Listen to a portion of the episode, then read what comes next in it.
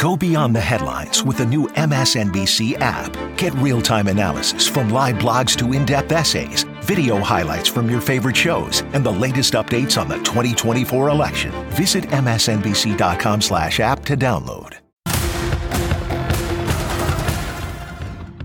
Tonight on the ReidOut. There is nothing consistent with the Republican Party's continued attack except for the racism and incitement of violence against women of color in this body. I had a member of the Republican caucus threaten my life, and you all and the Republican caucus rewarded him with one of the most prestigious committee assignments in this Congress. Don't tell me this is about consistency. Republicans removed Congresswoman Ilhan Omar from the Foreign Affairs Committee, another example of House Republicans putting the show ahead of any kind of policy agenda. Also tonight, President Biden talks policing reform with the Congressional Black Caucus, but there's still almost zero chance of getting enough Republican support for anything meaningful.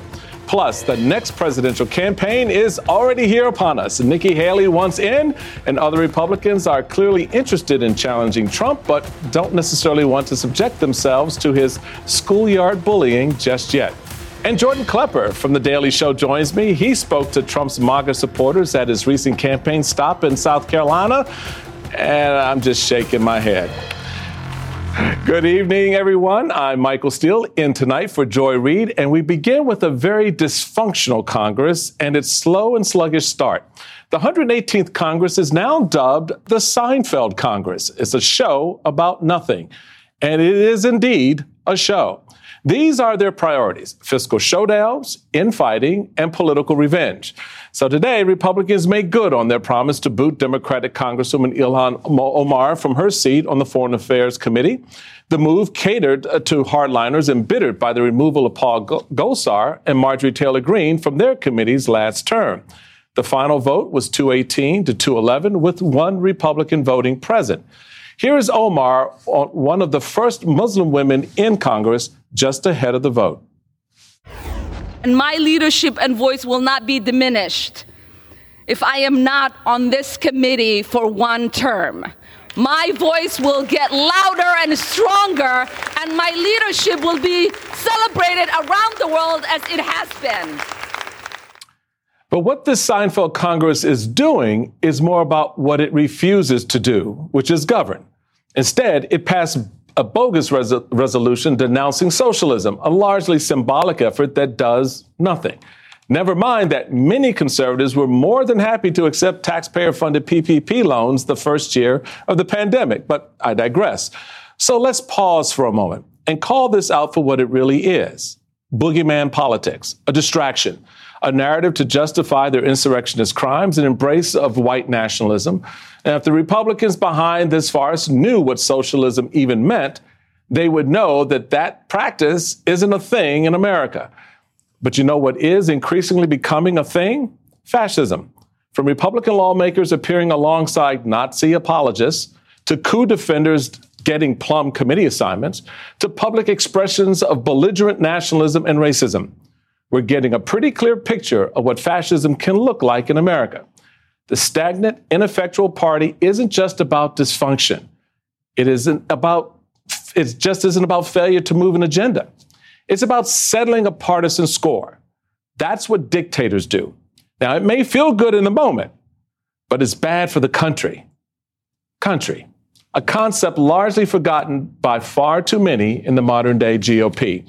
Joining me now is Kurt Bardella, Democratic strategist and former House Oversight Committee uh, spokesman, and Mara La- uh, uh, Gillespie, former aide to Congressman Adam Kinzinger and House Speaker John Boehner, and Sahil Kapoor, senior national political reporter for NBC News. Welcome to all of you. So, Sahil, what was it like on the Hill today, buddy?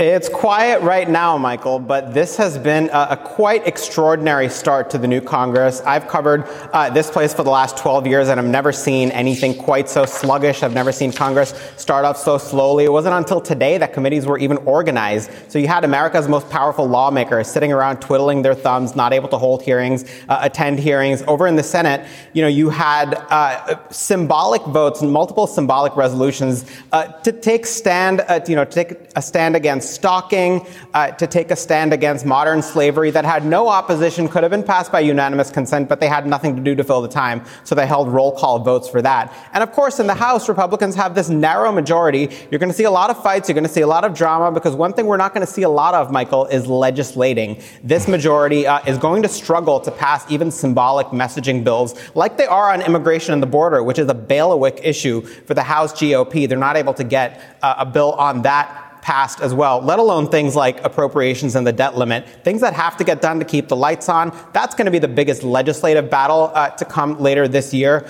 uh, because, of course, they have to get that through a Democratic controlled Senate and signed into law by President Biden to avert things like a government shutdown, to avert uh, a calamitous, you know, uh, economic situation if the U.S. breaches the debt limit. So there'll be there'll be a lot of silliness, but there also comes a point of seriousness where uh, we'll see if this Congress has what it takes.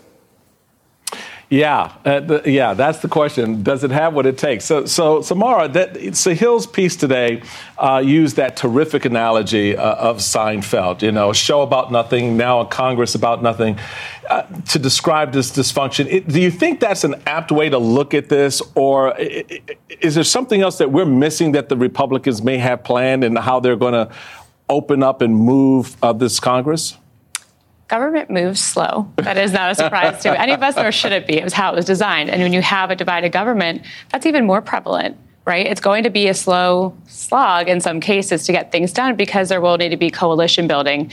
That is going to be a tough, a tough sell, especially when you have what people are looking at as tit for tat kind of things, like with the committee uh, squabbles. But things will get done. It will just take some time and, and, a lot of effort between members to overcome some of their more personal issues with each other and get to work. Well, that's the problem. I mean, it's about getting to work. Uh, as you know, Kurt, you you've been in that bubble a little bit. and, and, and, Texas Republican Chip Roy told the Washington Post that he'd prefer that both parties acknowledge that there are people within their conferences who make of, uh, offensive and crude remarks, but allow them to battle it out in committees, right? Right, rather than strip the opposing party of that right. But look, this is the tit for tat in the game right now. You know, the Democrats did this, so now Republicans have to respond. How does this advance what the American people expect and want from this Congress. A divided government should not mean nothing gets done.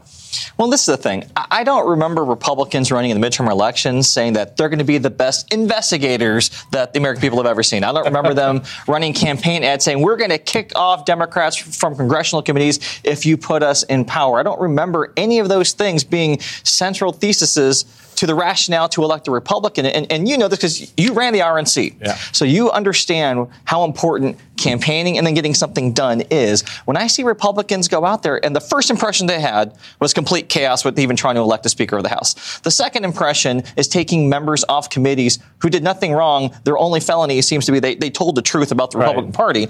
And they can't get anything done on the economy, on inflation, on gas prices, on the laundry list of things that they said they would get done if they were elected, they have no answer for now. So they're going to put on this charade. It, it's really a reality TV publicity stunt spectacle, whether it's their, their sham investigations or these stunts right now kicking members off committees. What I don't get about this, though, is when you try to silence somebody, when you try to cancel somebody, you end up empowering them. People like Adam Schiff, right. Eric Swalwell, Ilhan Omar, they're going to be even more powerful and more important and visible because now they're going to have some free time on their hands when they're not on committees to go and make Kevin McCarthy's life miserable. So, Samara, actually, Kurt raises a very good point. So, what do you do with a problem like Marjorie, right? Marjorie Taylor Greene's back uh, on committee. She's been allowed back on.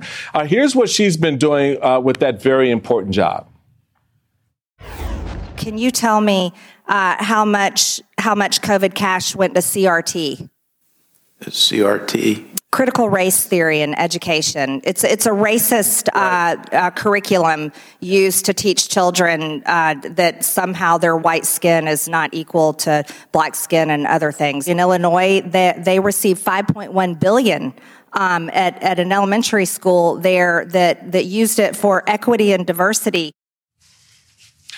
So, uh, so everybody understands $5.1 billion for an elementary school. Um, Must be next school. Now, in her defense, her communications director told Newsweek she misspoke and that she was referring to the entire Illinois school system, though there is, of course, zero proof of any of that money being used for CRT. So, so, Mara. This is who Kevin McCarthy wanted by his side. This is who Kevin McCarthy elevated um, to a position of not just uh, authority with the committee, but literally authority and seniority within the party.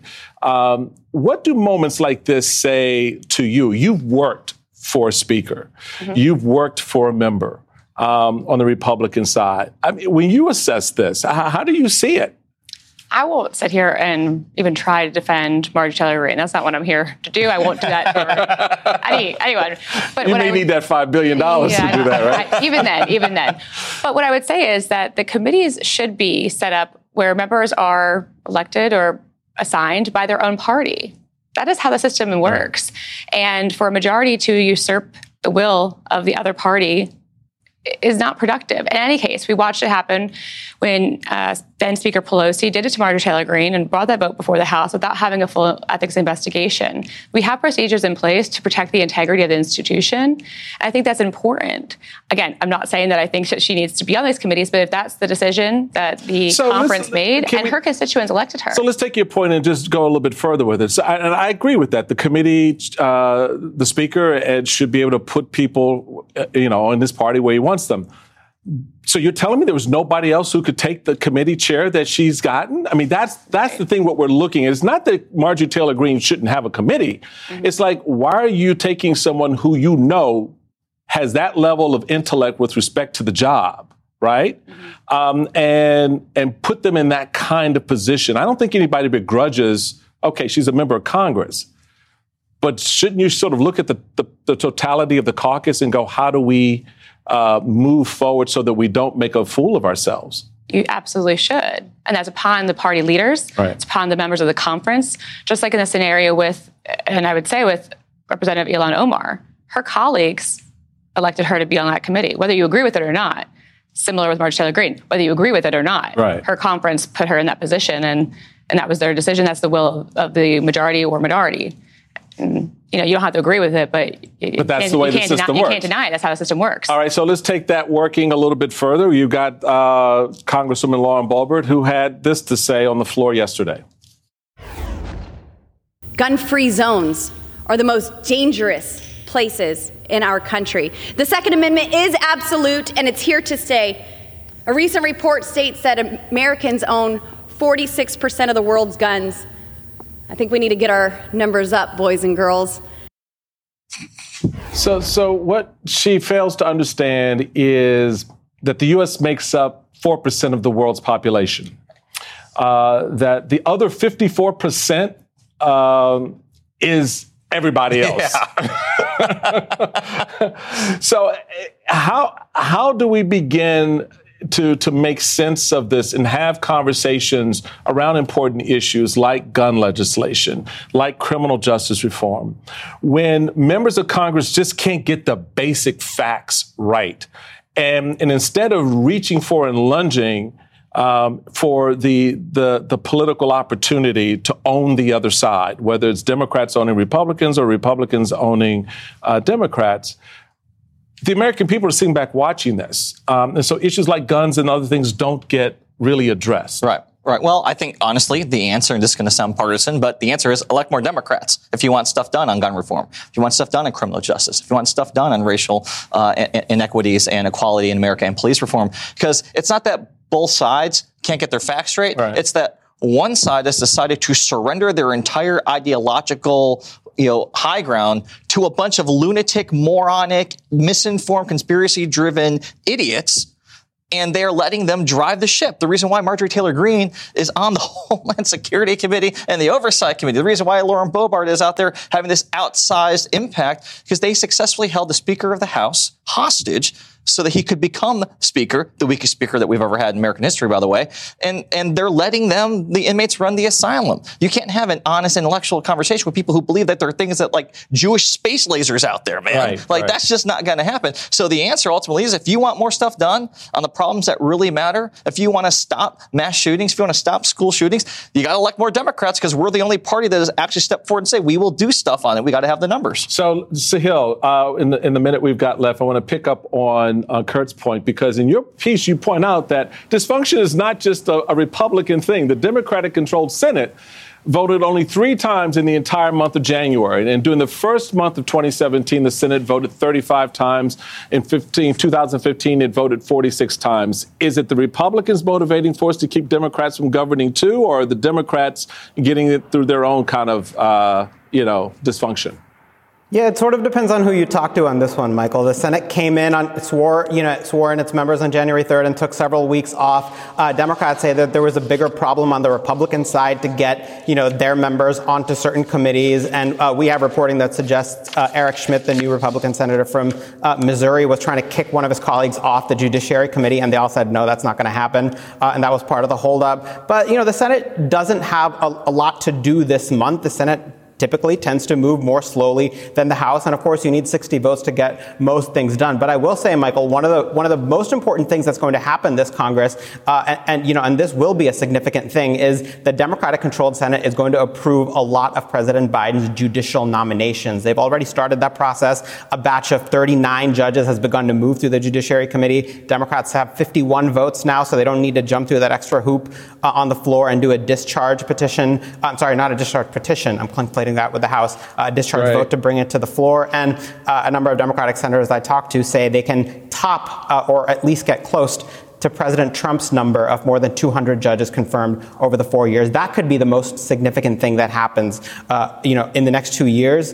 And beyond that, I think uh, it'll be a matter of whether this Congress can keep the lights on, can uh, avert default. Michael. Well, we're gonna we're gonna stay tuned for that one, my friend. Kurt Bardella, Mara Gillespie, and Sahil Kapoor. Thank you all very very much. Up next on the ReidOut, President Biden meets with members of the Congressional Black Caucus to talk about police reform. Not that there will ever be enough Republican support to do anything about it, but we'll be back to talk about it. Today and every day, Planned Parenthood is committed to ensuring that everyone has the information and resources they need to make their own decisions about their bodies, including abortion care.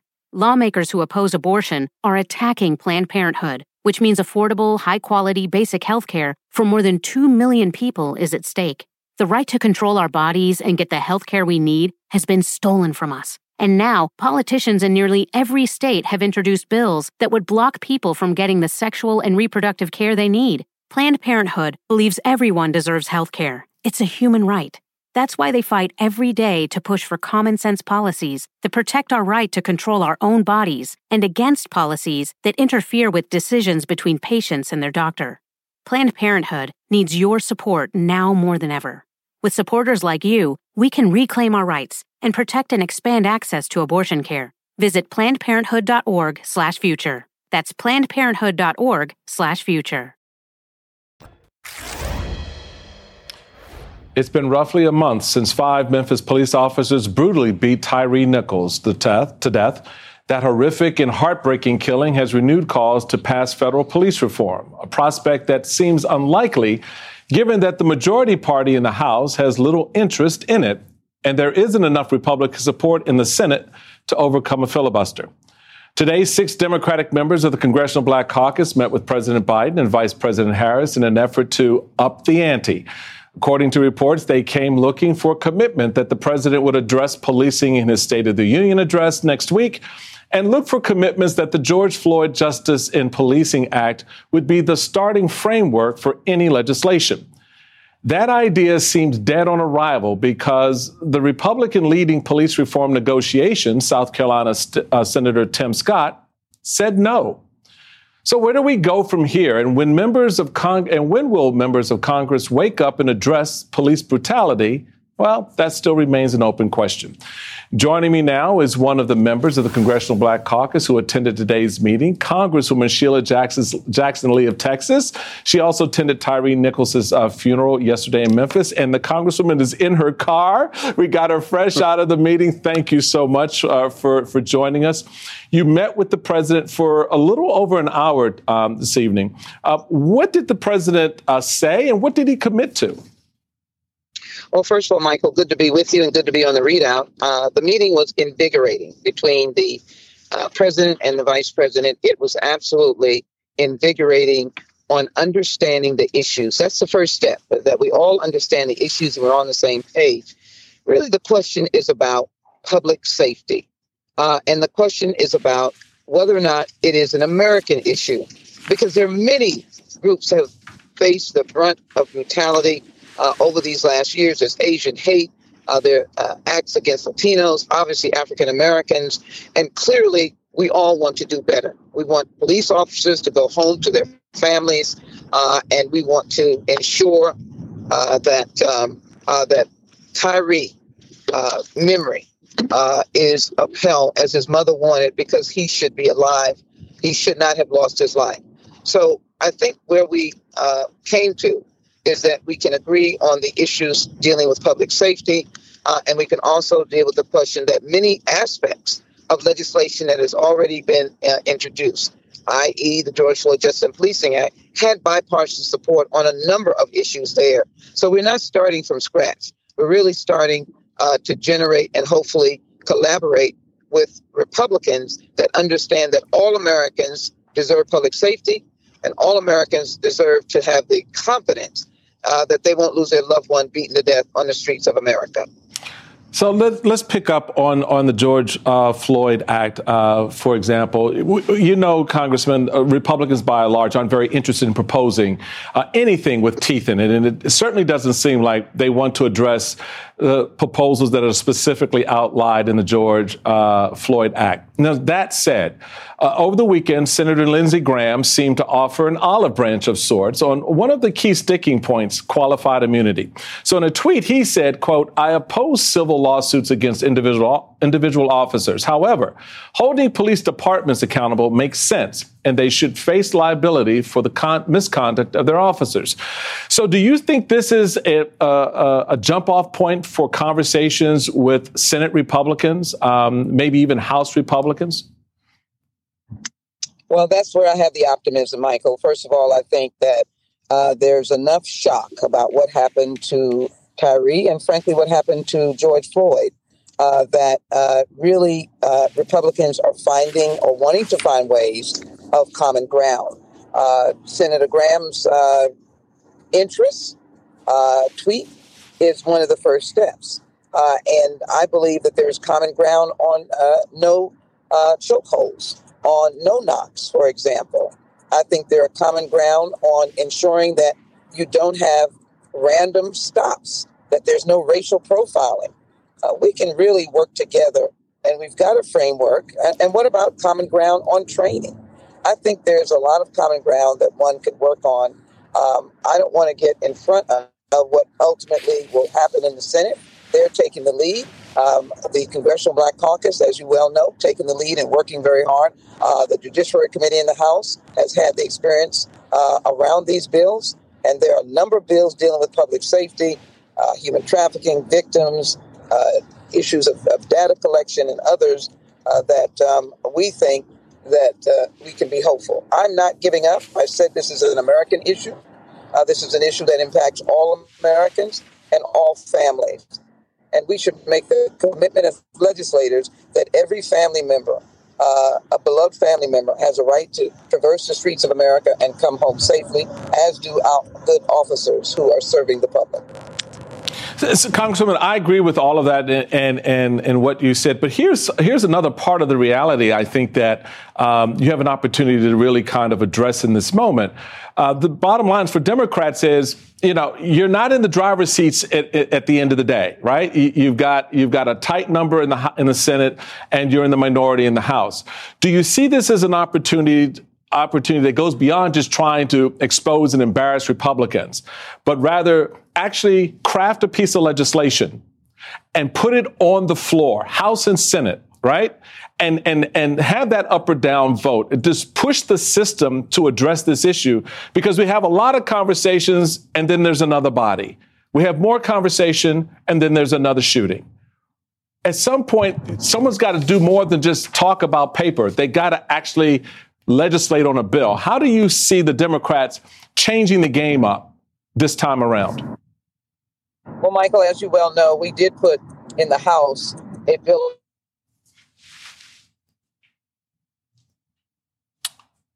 I, uh, I think we lost the, the congresswoman uh, just as we were getting to that question. So that was put a pin in that one, Congresswoman Jack, uh, Sheila Jackson Lee. We'll get back to you in that. But we thank you for taking time to be with us.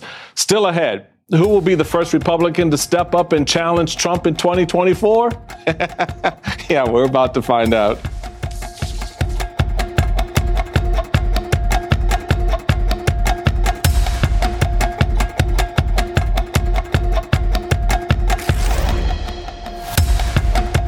Hey, it's Chris Hayes. This week on my podcast, Why Is This Happening? Author Ari Berman on his new book, Minority Rule The Right Wing Attack on the Will of the People and the Fight to Resist It. If we're going to be at a moment in time when so many people are saying we have to understand the Constitution as it was intended, then we have to understand that it was intended to check democracy, not to expand it. And we can have such a view of the Constitution that says that all of these institutions are so amazing when it's so obvious that they made a lot of mistakes and that a lot of it needs to be corrected. That's this week on Why Is This Happening? Search for Why Is This Happening wherever you're listening right now and follow.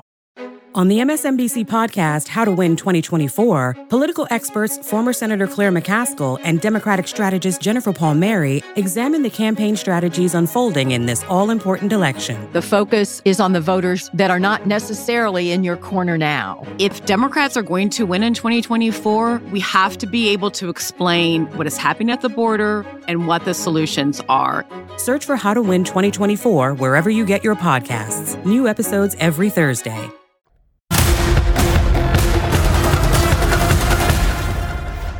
After months of having only one Republican presidential candidate, the 2024 the 2024 primary field is slowly starting to take shape. NBC News is reporting that former UN ambassador and South Carolina Governor Nikki Haley is set to launch her bid for the White House in 2 weeks, which would make her, at least for now, the sole challenger to Donald Trump, a position that apparently almost no one in the Republican Party wants to be in. The New York Times is reporting that despite being supposedly eager to challenge the former president, GOP contenders are still too afraid of him to be the first. The Times writing that these hopefuls have so far been unwilling to officially jump into the race, wary of becoming a sacrificial lamb on Mr. Trump's altar of devastating nicknames and eternal fury. And we're already seeing that with Haley. Just hours after the reporting came out regarding Haley's pending announcement, Trump posted on Truth Social an old clip of her saying that she wouldn't throw her hat in the ring if the former president ran in 2024, writing, Nikki has to follow her heart, not her honor. Hmm. Joining me now is David Plouffe, MSNBC political analyst and former campaign manager for President Obama, and Stuart Stevens, my buddy, senior advisor to the Lincoln Project and chief strategist for Mitt Romney's 2012 campaign. Gentlemen, so Stuart, the part of the headline from the Times I, I really want to talk about is this idea that Republicans are eager to challenge Trump. They're so excited, can't wait to jump in because, quite honestly, I don't think any of that's true. I know these guys. They aren't particularly eager to do this. Now they may be, you know, beating their breasts here and there, talking about the moment Trump, you know, will engage with them and and and thinking that it's going to go one way, but you know the minute he does, it goes another way. How do you see it? Um, listen, I think that if we're looking for courage in the Republican Party, Michael, um, we're going to have to hunt it with dogs for a long time. Um, listen, I, I think why is Nikki Haley running? I don't think she's really running because she thinks she's going to be president of the United States. Um, she's running. First of all, she doesn't have anything else to do. She's raised some money here in a PAC, and she'll run. Um, and you know, I would say she's running to be vice president. I don't think she's going to go out there and attack uh, Donald Trump.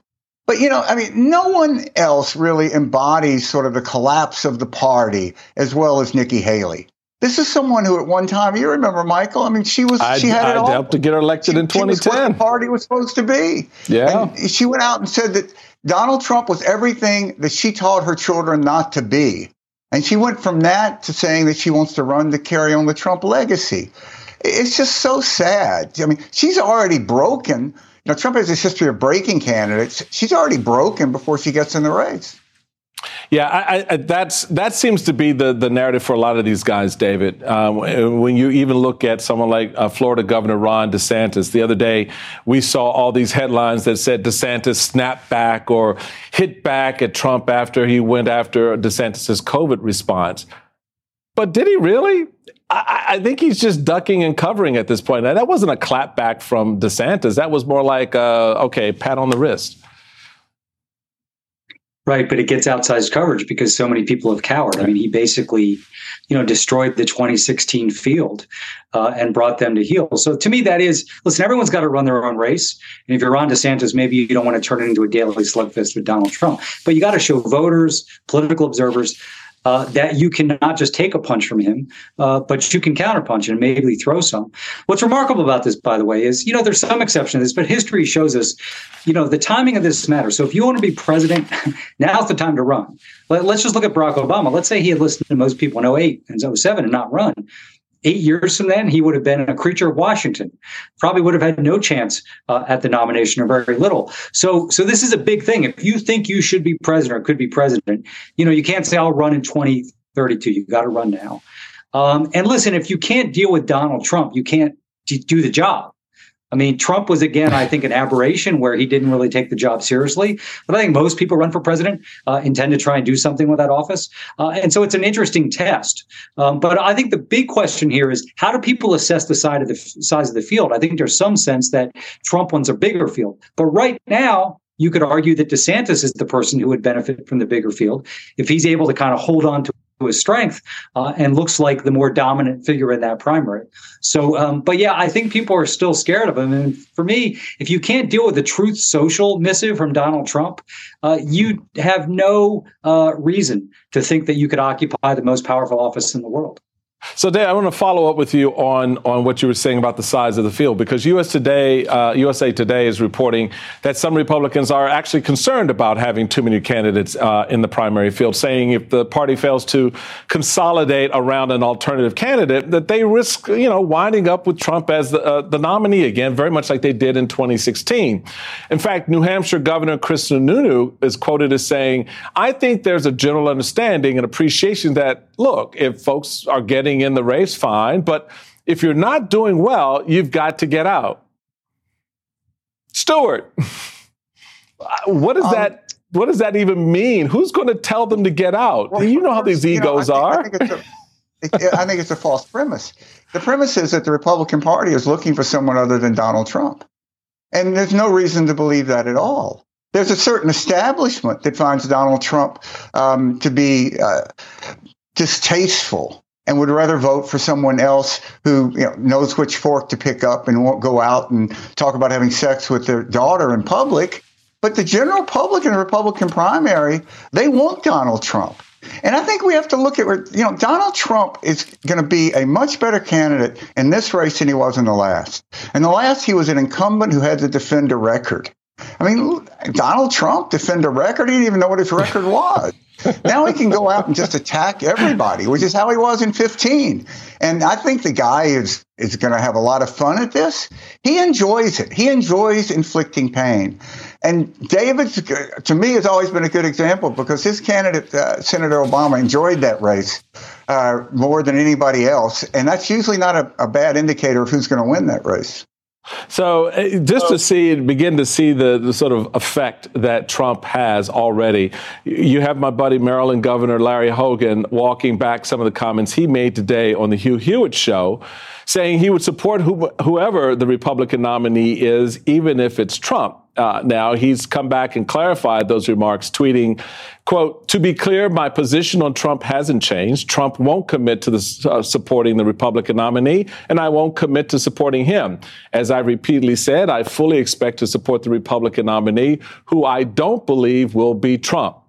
So, is it wishful thinking for not someone just like you know Hogan, but for all these Republicans to think that they can sort of walk that that fine line uh, to the nomination um, without having to recognize at some point Trump may be the nominee, and then what do you do? Stuart. Well, Michael, I think um, it is a, it's a difficult line to walk. I would say this though, I don't think this is that complicated. I think most Republicans now Larry Hogan's been a fierce critic of him, as you know. I think mm-hmm. most Republicans can simply say, "I'm running for president." Yes, I agree with a lot of things Donald Trump said. He can't win an election. You know, we lost 18 badly, we lost 20, we lost 22. It's time for fresh blood. Kind of the gold watch strategy. Now he'll go, aple- you know, apoplectic, obviously, uh, and you'll get a lot of criticism for saying that. But I think they all have to find some way to distance. Now, if they're asked, I think almost all of them, maybe Hogan's the exception, would say, sure, I disagree with them, don't think I should be our nominee, but anybody's better than a Democrat is what they'll say. I don't think this is this complicated. They get really tied up in a knot. And I would say, I listen, I agree with what Stuart said. Right now, there's no evidence that you know there's a huge groundswell amongst Republican primary voters for someone other than Trump. But if you look at some of the polls, some of the focus groups that have been done that I find interesting, there is an opening for somebody. Uh, you know, he's not sitting there at 70 to 80 percent of the of the likely primary vote. Maybe he's at, depending on the poll 35 to 45. That's an opening. Right now, DeSantis seems to be the, the next person on deck.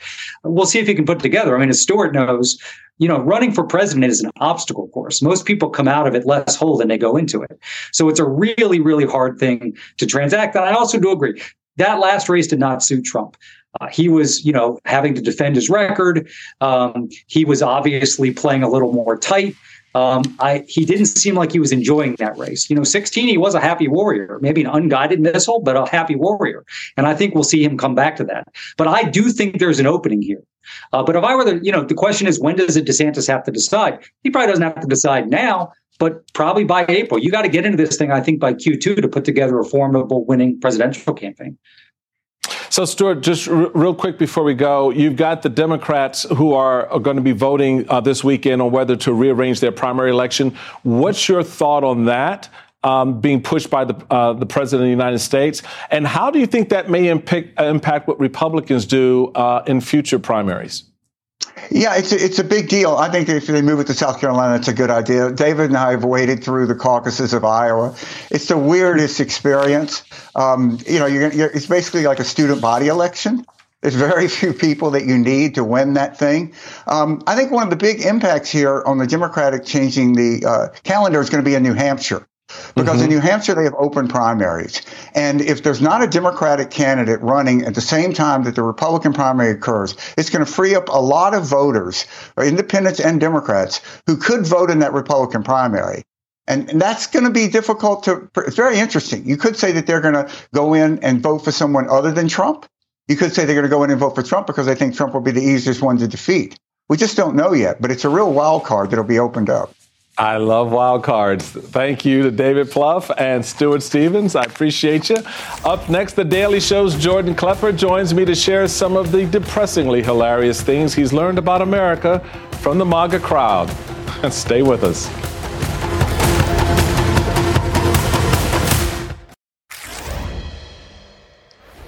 He's back. This weekend, Donald Trump made his return to the campaign trail more than two months after announcing his bid for the White House. And some of his most devout supporters came in tow. The Daily Show's Jordan Klepper was there to interview some of them, as he has done for a number of years now.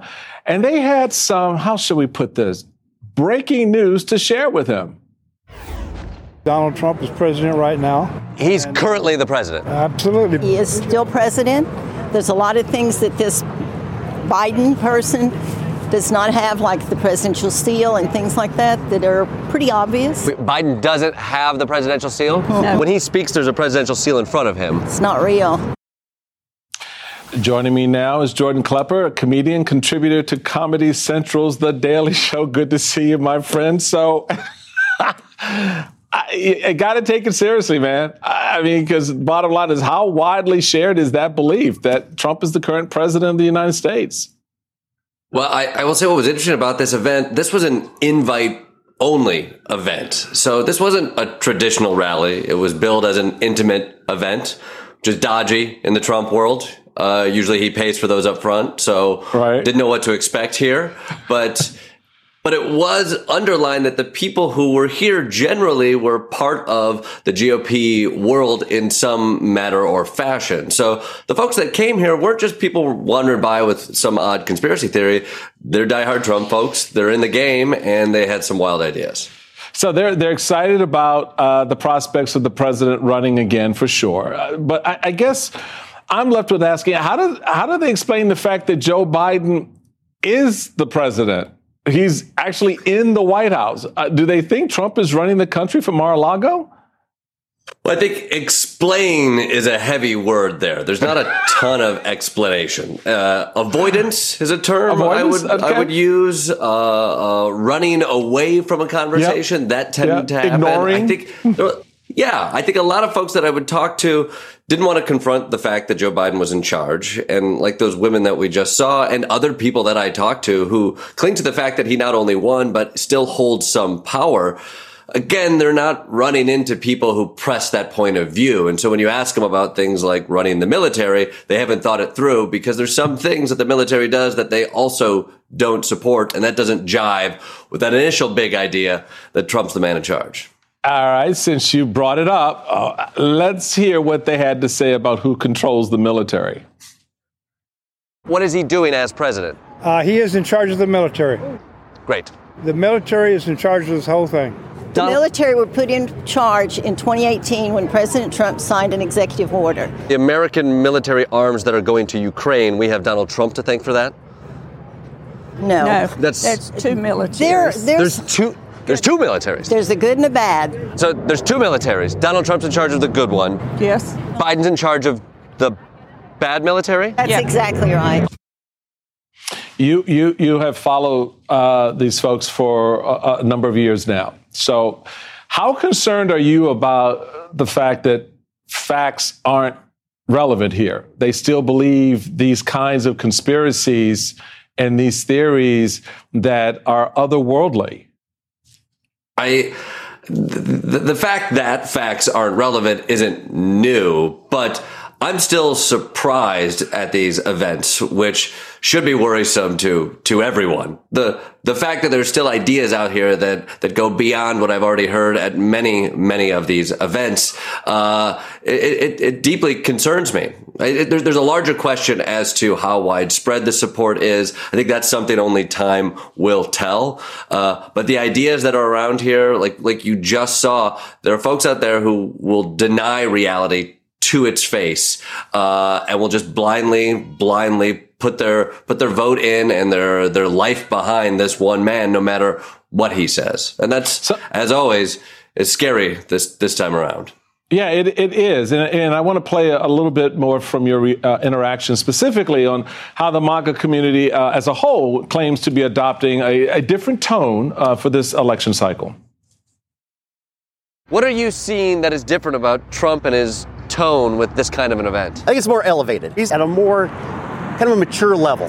How everybody's got all their advisors, it's almost like he's finally listening to his a little bit as far as tone tone the comments down. Are you noticing even the MAGA community being oh, more they're great. serious and respectable? If you watch the conservative rhetoric, it looks like you still love America. Conservative rhetoric still respects positions of power in this country. Our police, our military, our executive branch. Exactly. What's your hat say? I don't remember. I could a better president. So, Jordan, we got about 30 seconds left, buddy. Uh, have their views evolved at all, or are they still using the same talking points? Well, first of all, I give that guy credit. I had that same hat a couple years back, so it's a good hat. No disrespect if you had it. No, there's there's no evolution of ideas. There's devolution of ideas, and that's that's where the scariness arises. Thank you, my friend Jordan Klepper. Really appreciate you. Good work as always. We'll be right back after this.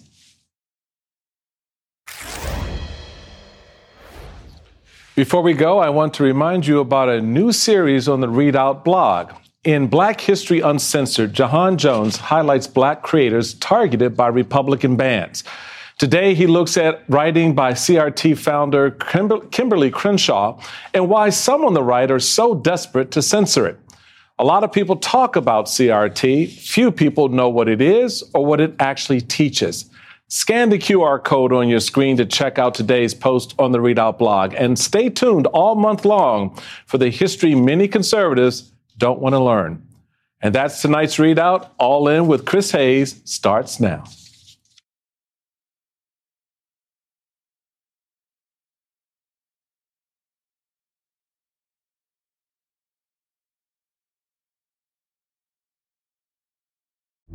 There comes a point when the right to vote requires a fight to vote. MSNBC Films presents Battleground Georgia, a story that explores the ugly history of voter suppression and how Georgia is leading the charge against it. Something has to change. The old South is being replaced by the new South. Battleground Georgia, part of the Turning Point documentary series from executive producer Trevor Noah. Sunday at 9 p.m. Eastern on MSNBC.